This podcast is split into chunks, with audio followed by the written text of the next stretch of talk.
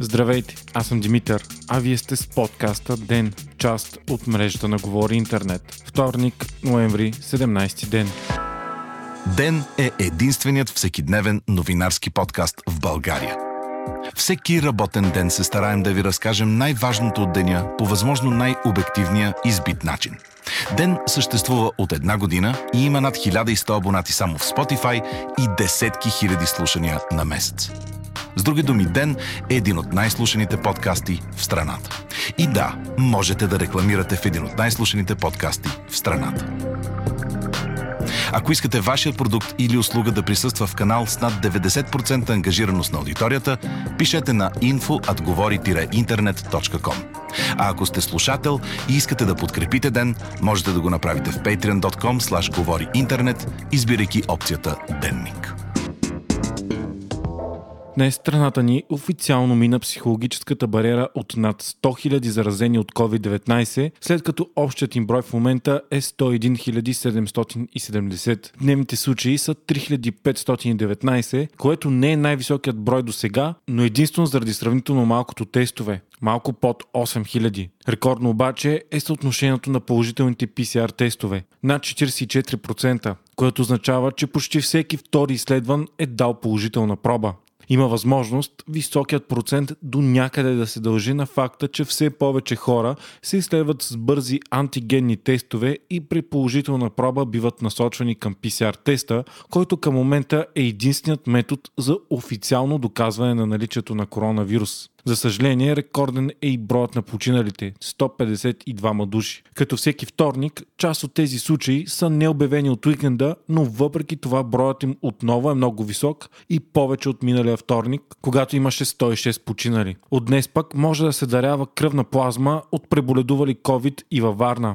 Това стана след като пристигнаха сетовете, чрез които се излича плазма в града. Центърът във Варна може да обслужва между 10 и 12 души на ден. Дарители могат да бъдат хора между 18 и 65 години, които не страдат от хронични заболявания и не приемат лекарства. Те трябва да са дали положителен тест за COVID и да е минало 40 дни от него. Междувременно, премьерът Бойко Борисов обяви днес, че има достатъчно легла за лечение на COVID-19. Леглата били 46 000. Много експерти обаче коментираха, че не леглата са проблемът, а липсата на медицински кадри. Премьерът заяви, че ще бъдат осигурени и всякакви вакцини, които предлага Европейската комисия. Днес излезе и решение на Конституционния съд, който обяви проследяването на телефоните на хора, които не спазват задължителната карантина за противоречащо на основния закон, де-факто обявявайки го за незаконно. Решението е взето с 10 от 12 гласа.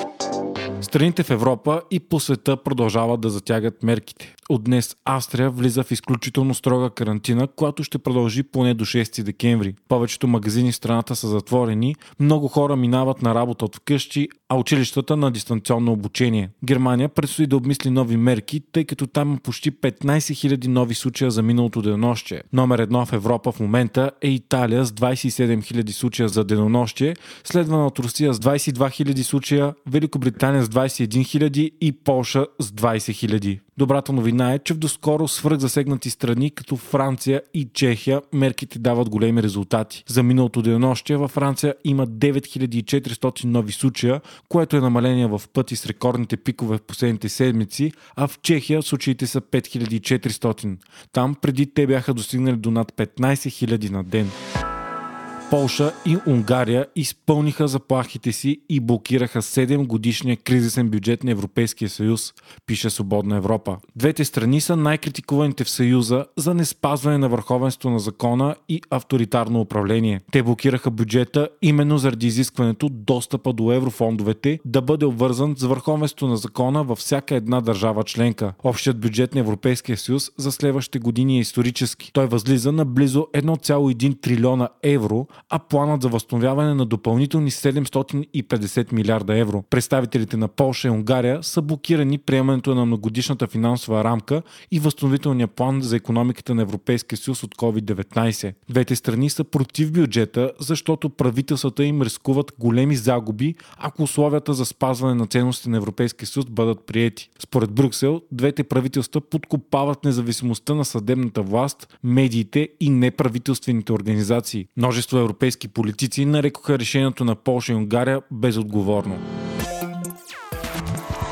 Още от деня.